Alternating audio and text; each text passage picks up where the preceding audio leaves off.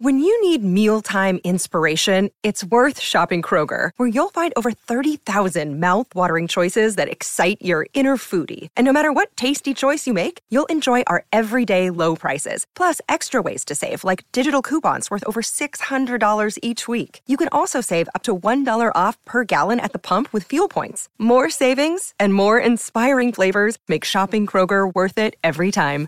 Kroger, fresh for everyone. Fuel restrictions apply.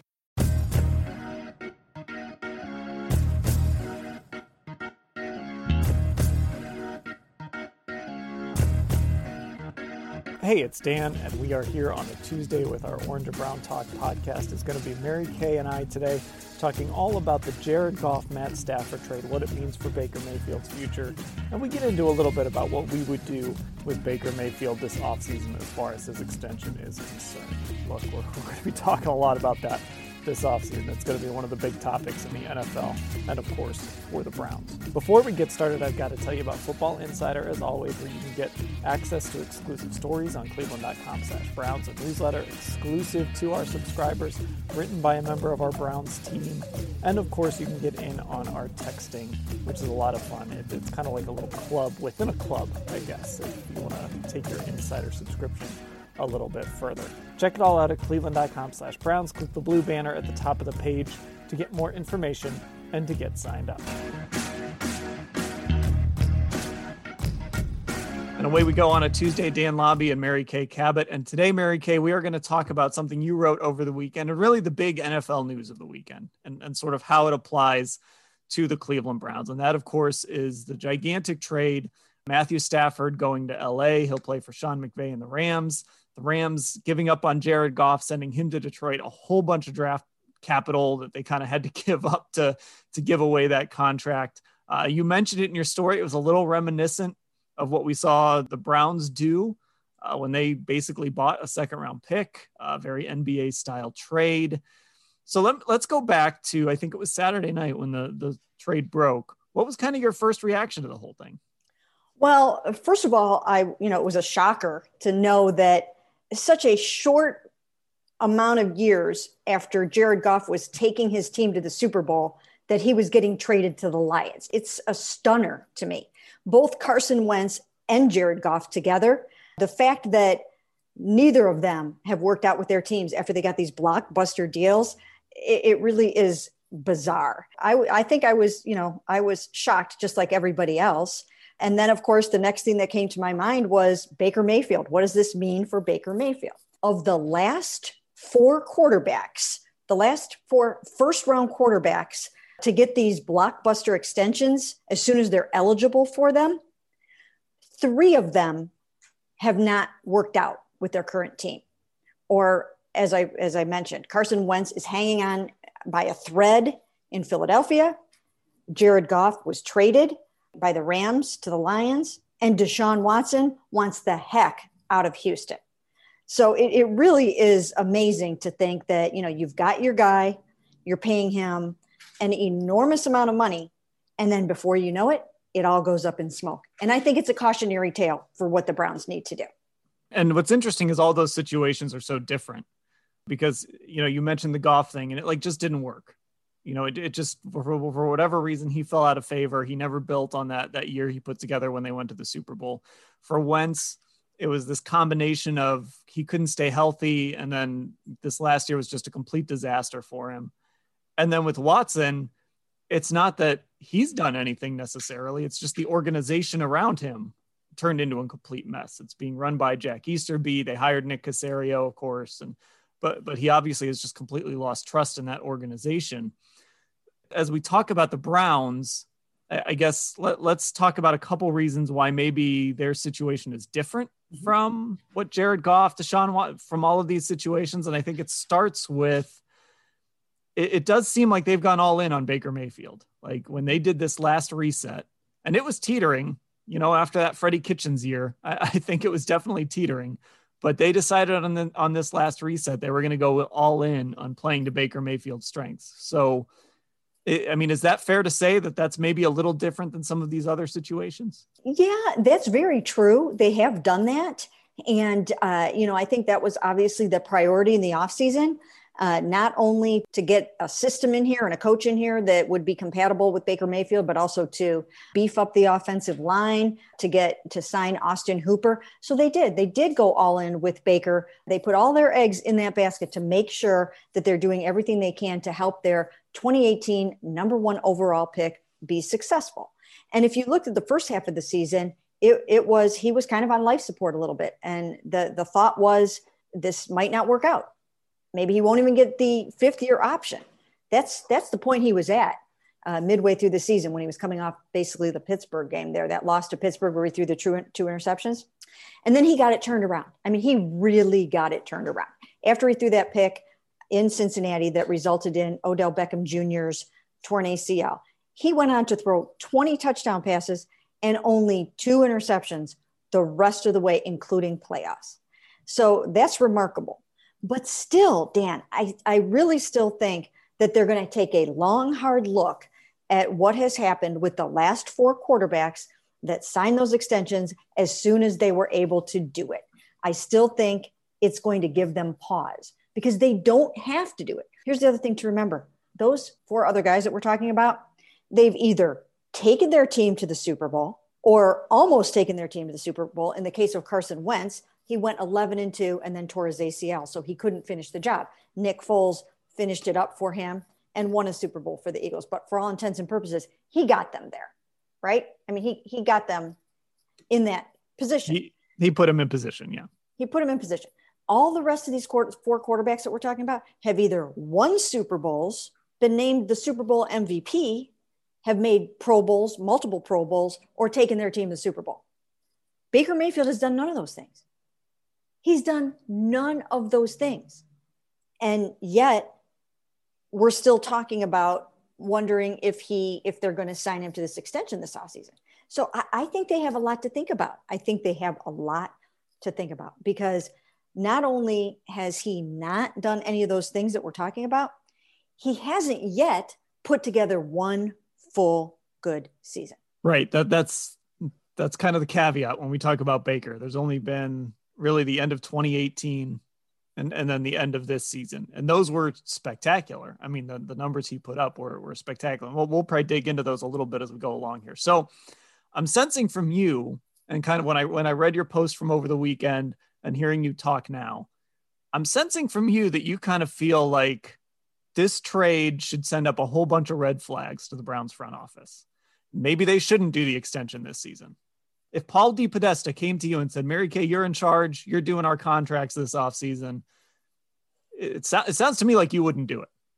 I would wait. I would exercise some caution and I would wait. All they have to do is pick up the fifth year option for 2022 and you buy yourself some time. And then you get to see what and who he is next season. And then, I mean, he might he might be lights out and end up with 40 million dollars a year instead of $35 million a year, right? I mean, he could help himself if he goes out and he's lights out. But I even saw something interesting from, from ESPN's Bill Barnwell the other day where, where he was saying a team should exercise caution, especially in these situations, especially if the quarterback that you're talking about has had a, a pretty good, as Phil Savage used to say, a pretty good cockpit within to operate, right? I mean, if you've got a great offensive line in front of you, you've got a great running game, you've got great skill players, and, and everything around you is pretty darn good, you need a little bit more data perhaps to make sure that the quarterback himself is the reason why you're winning. And now you can look at Deshaun Watson and say, all right, we have our answer, right? I mean, they traded away DeAndre Hopkins and he still had a really amazing season. So, I mean, they fired they fired his coach in the middle of the year. they fired his coach in the middle of the year. So things around around him were not perfect. Things around him were not perfect, but he still performed at a very very high level. Given all of that, he's still not going forward potentially with the organization that signed him to this blockbuster deal that pays him $39 million a year. Let, let's take this aside real quick because I, we, we do have to at least discuss this. If we're going to talk quarterbacks and we're going to talk extensions and trades and things like that, Obviously, it's been the you know sports talk fodder here for the last week. Baker Mayfield certainly made it a topic when when he tweeted about it. Look, anything's possible, but is, is the Deshaun Watson thing just off the table? Like, there's no way that the Browns would consider it. I think there there probably is no way that the Browns would consider it.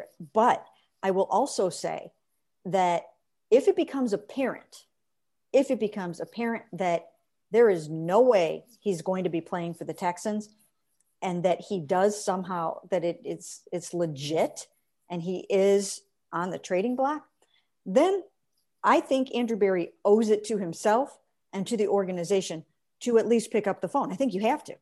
I think you have to. I mean, I think you have to say, I've checked into everything that I possibly can to make this football team better.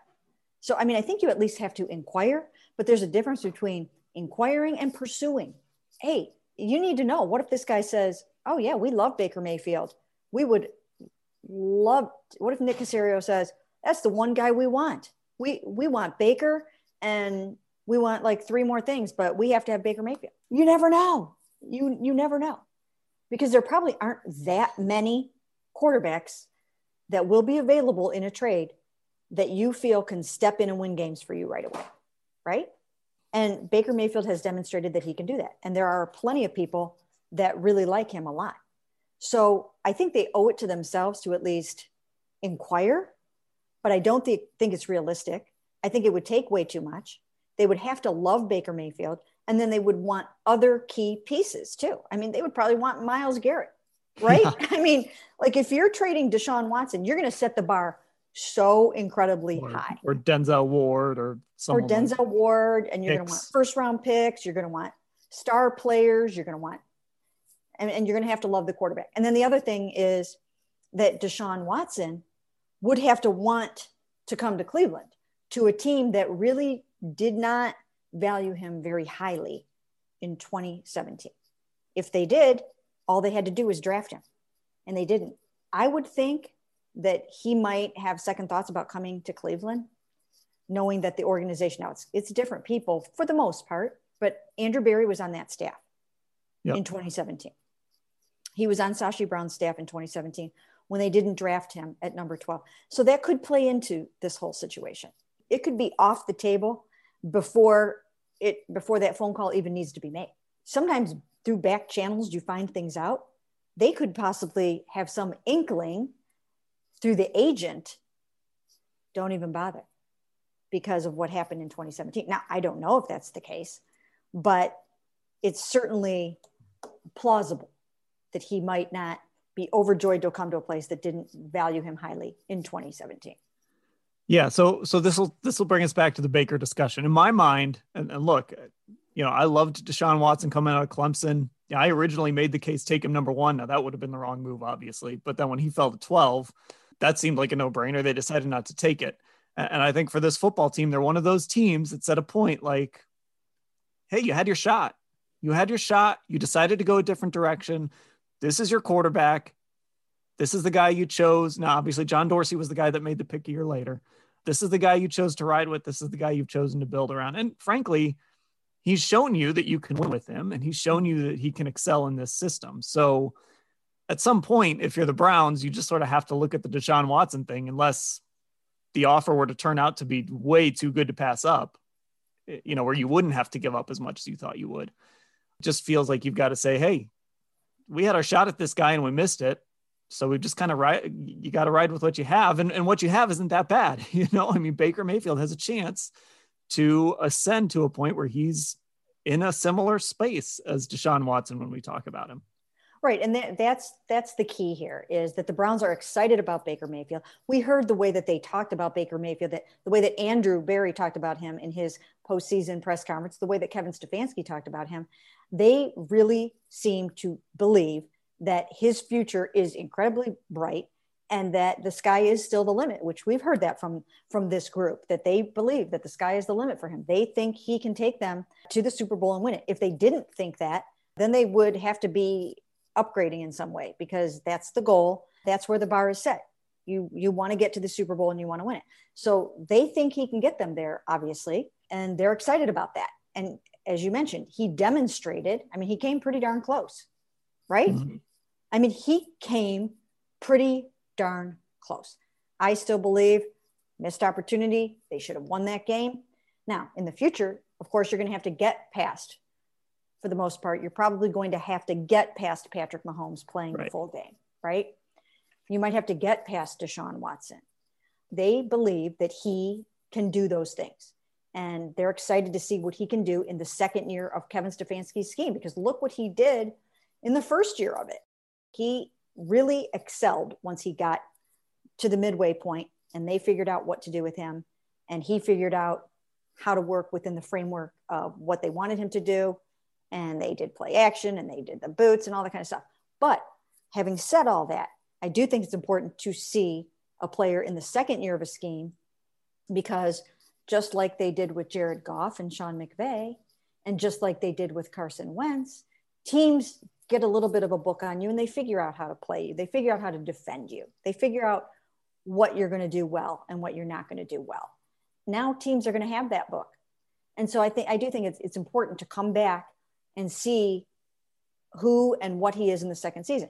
Not only that, Dan, you're looking at the fourth easiest schedule in 2020.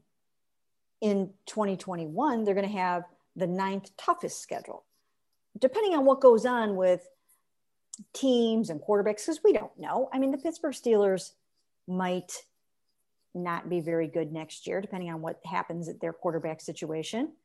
The Texans, who they play next year, who knows how good they're going to be next year if they don't have Deshaun Watson. So when you look at the schedule and you see that it's the ninth toughest schedule right now, that's predicated on certain beliefs or truths that you think about these teams that we don't know if those things are going to be holding up next year. But potentially it's a tougher schedule. Right. You know, you never know what this, I mean, you know, you could throw out any number of scenarios. Like maybe Justin Herbert takes a huge leap next year, maybe takes a step back, right? Because they're playing the AFC West. Let me take the Jared Goff trade and use it as a case and see what you think about this. Use it as a case for signing Baker Mayfield this offseason, for giving mm-hmm. him the extension, taking okay. the opposite route here. So the Rams, obviously, they go to the Super Bowl they go all in on Jared Goff. They they give him that extension, right? It ends up not working out. He struggles, he takes steps back. And yet, here we are a few years later, they were able to take that contract and yes, they had to attach some things to it, but we've seen the Rams just don't care about draft picks. The Rams are all in, they're trade they're throwing first round picks away. I I can't remember what the stat is, but uh, they they haven't made a first round pick does it go back to Jared Goff? Maybe I can't remember. I don't have it right in front of me right now. I think it does. Yeah, but they've been giving away draft picks like crazy for Jalen Ramsey, for all this stuff. Mm-hmm. So it, there was a cost to making this trade for them because they had to attach some really good things. But yet, here they are. It didn't work out with Jared Goff, but they were still able to go out and find their quarterback. They paid him that money. And when it didn't work out, they were able to just go out and find the next guy. So to me, I, I guess I look at it like, okay, make the commitment to Baker. Just, I mean, get it out of the way. Take everything off the table. Take all the discussion off the table. Just get it out of the way. It's done. He's your guy mm-hmm. until he's not. And with the way this league is going, if he struggles, if he's ta- if he struggles like Jared Goff's ended up struggling, and, and by the way, I looked this up. His under pressure numbers were actually a lot better. They were like middle of the road. Baker Mayfield's in, in the last six games of the season, which, mm-hmm. which was was a big step up because he was down around where Jared Goff was for most of the year. And I think he ended up below Jared Goff for the season, but it improved in the final month of the year. Get it out of the way, pay the guy. If he takes it and runs with it, great. You probably end up getting a steal because you're doing it early. And if he doesn't, with the way this league is going and the, and the way I think the cap is going to rebound once we're out of the pandemic, and, and this is probably going to be just a one year thing, you can probably go find a guy. I, I think we're seeing players, especially quarterbacks, more and more using their using their leverage. So a guy like Matt Stafford, who hasn't won anything, is still able to say, I I want out. I'm done. Get me out of here. Deshaun Watson, right? I want out. Let's trade me. Who knows? We'll see how that plays out, but it's probably going to happen at some point. He's going to be able to force his hand. I would just do it. I would do it. And if you need to, if you need to make a move in three years, go ahead and make the move. I know that sounds a little flippant, But to me, this just shows me that you made the commitment, you saw what could happen. So unless there's somebody out there right now who's better, or if you think there's somebody next year who's going to be better, I, I would just make the commitment and deal with it later if you have to. Because I think I think we're entering a, an era in the league when you're going to be able to go out and get guys if you need to. Well, a case could be made for that.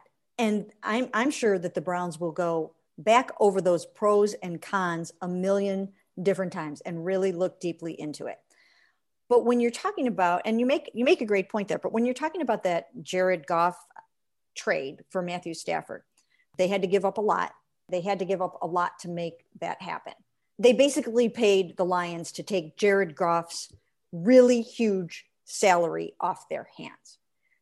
You don't really want to get into that situation. You know, you, you don't want to find yourself in that situation and then have to be at the mercy of another team that's willing to make that kind of an NBA style salary dump deal with you because those aren't going to come around all the time. I mean, like you mentioned, the Rams aren't valuing those first round picks, but not not everybody's going to be like that. You can't count on making a deal like that. If you could, the Eagles would probably be making a deal like that, or at least they would be potentially trying to, and maybe they are trying to. But those kind of deals are probably very few and far between. It has to be the perfect storm. And this seemed to be the perfect storm. I mean, they were able to go out and find a guy like Matthew Stafford that just fell from the heavens. you know, I mean, like all of a sudden, Detroit wants to trade Matthew Stafford. So they were able to, to find a willing trade partner in this regard. You don't really want to have to count on that but I do understand what you're saying, Dan. You know, why not make the commitment? You're showing you're showing that he's your guy, but you could be saddled with a, with a contract in, and we don't really know. I think you're right. I think the the salary cap will rebound from what they're going through right now. They're going to get the TV contracts, and I'm sure everything will be fine. But you still don't want to put yourself in dire financial straits with a quarterback when you don't have to. If you had to, then by all means, go ahead and do it. But the truth is, they don't have to. They can take their time. They have other avenues by which to accomplish this. And I think one of the only drawbacks for waiting is the relationship with the player. That to me, do you see any other drawbacks, Dan, when you look at this? So th- this is the other piece, and it's sort of along the same vein of, of what you're talking about right? So so you're referring to the player and the front office relationship essentially. Yes. I wonder what it does to a locker room. Mm-hmm. I, you know, I wonder what it does when a team just comes out and says, "Yeah, we're not we're not going to extend our quarterback." You know, a part of me just thinks like, are these guys in that locker room going to wonder, "Ooh, is this front office wavering on him?" You know, and then he has a bad game, couple bad games. Now maybe I, I, do wonder what it does when you put your cards on the table and the rest of the team sees, yeah, we're not committing to this guy yet. I, I think that's an element of it. Yeah, you're right. That would be an element of it. Uh, but I think most guys understand it's a business. And even though the trend in the last couple of years, the last two cycles that this has been available, the trend has been to jump into the extension. I think these, the fact that three out of the four haven't worked out 75% of them have not worked out. I think those represent cautionary tales. I think that this is a very uh, savvy, smart group full of Harvard educated people. And maybe they will go ahead and do it. Like I said before, maybe they'll get caught up in extension mania because the Buffalo Bills will probably extend Josh Allen this offseason. They seem all in on him. The only reason why they wouldn't would be would be for financial considerations in a weird COVID year where the cap is going to drop.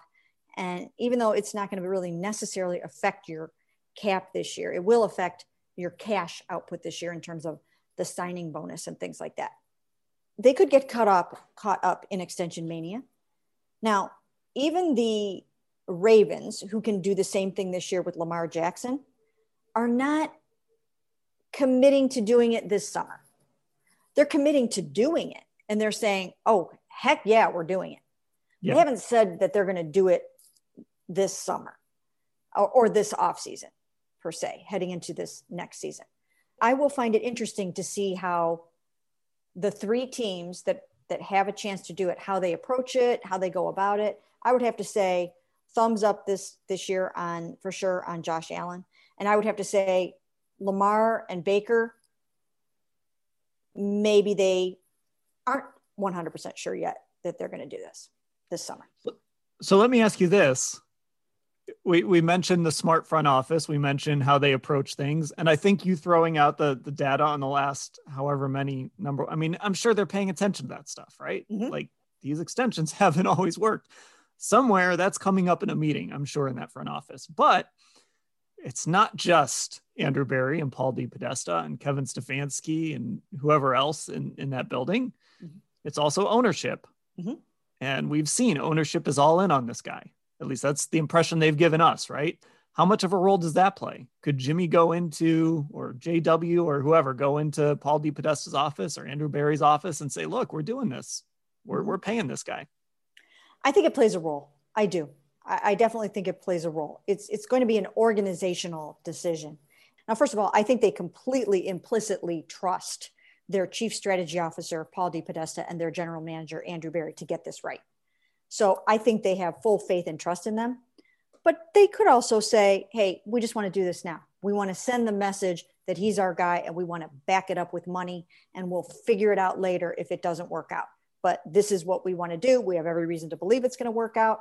We are going to sustain the offensive line the way that it is now. We're going to keep stocking this team with more talent. We love the coach we see this only getting better as we go forward. They might want to do that. And if if they want to do it, then by all means, I'm sure it, will happen. You do want your quarterback to be really happy with his situation. So I think that's part of it too. I think you have to sit, I think you sit down with the agent. I think you, you know, you sit down with the player and you kind of work it out so that everybody is happy with the arrangement. And then there's a world too. Well, you know, first of all, I, I don't know that it matters in this city. But, you know, you mentioned it. This is a business. They got to sell tickets. They just had a season where they were only allowed to have 12,000 fans every game. And I'm mm-hmm. sure they're thinking in the backs of their minds, hey, you commit to this quarterback. There's a lot of money to be to be made there for everybody involved, including the quarterback.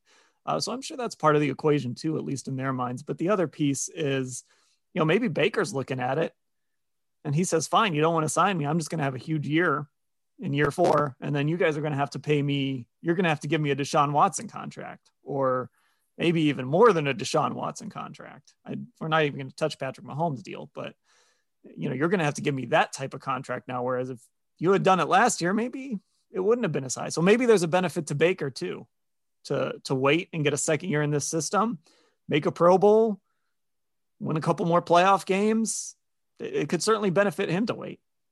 It could because the price will go up. If he plays really well, the price will go up if they wait all the way until next offseason. Now, they could also do something during the season. When I asked a salary cap specialist from CBS Sports, Joel Corry, who we've had on our podcast before, and he's excellent at what he does. When I asked him what he would do, he said he would wait and do the extension midway through next season. Now, obviously that can be a distraction. Some people don't like to get involved in those kinds of things uh, in the middle of a season, but that was kind of his compromise is do it midway through the season when you see that he is what you thought he was, that he's gotten better, that, that teams haven't figured things out, and that, that everything looks like it's headed towards a Super Bowl. So, so that's one thing. But as, as you said, I mean, he could bet on himself, have a much better season, all the way from the start. And because what happened again, once the lights came on, 20 touchdowns, two interceptions. If you have those kind of numbers from the start, you're talking Pro Bowl, you're talking potential MVP, you're, you're talking some pretty big accolades there if he absolutely lights it up from, from day one next year. So he could end up with more money. And you have to, you might then be factoring in Dak Prescott's contract as well. He could end up in the $40 million range. And Josh Allen could end up in the $40 million a year range. So the price would go up. Yeah. So I mentioned this earlier and I just wanted to put it out there from week 12 through week 17 under pressure. And this is a big area for Mayfield. It's where he struggled a lot in his career. He was 13th. This is from PFF, 13th among quarterbacks with uh, at least 271 dropbacks under pressure. Or I'm sorry, maybe it's total. I think it's total dropbacks. He was 13th, 72 and a half rating.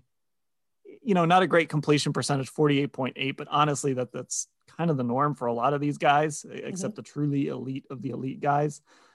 His adjusted completion completion percentage was 80%, which is a little iffy. I don't love that stat from PFF, but what that tells you in Baker's case, the eyeball test, he was throwing the football away.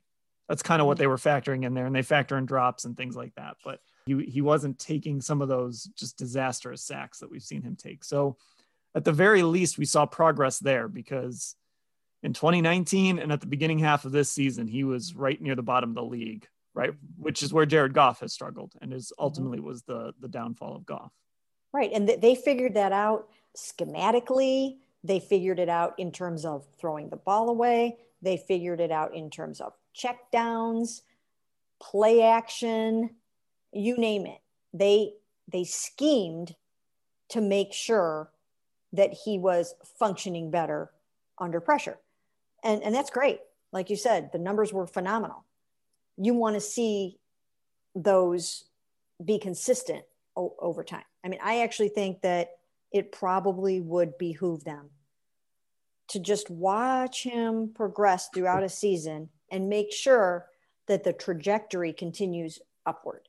As, as you have mentioned there are pros and cons to, to doing that. And I'm very curious to see what they end up doing. Hey, a mad baker is a good baker, right?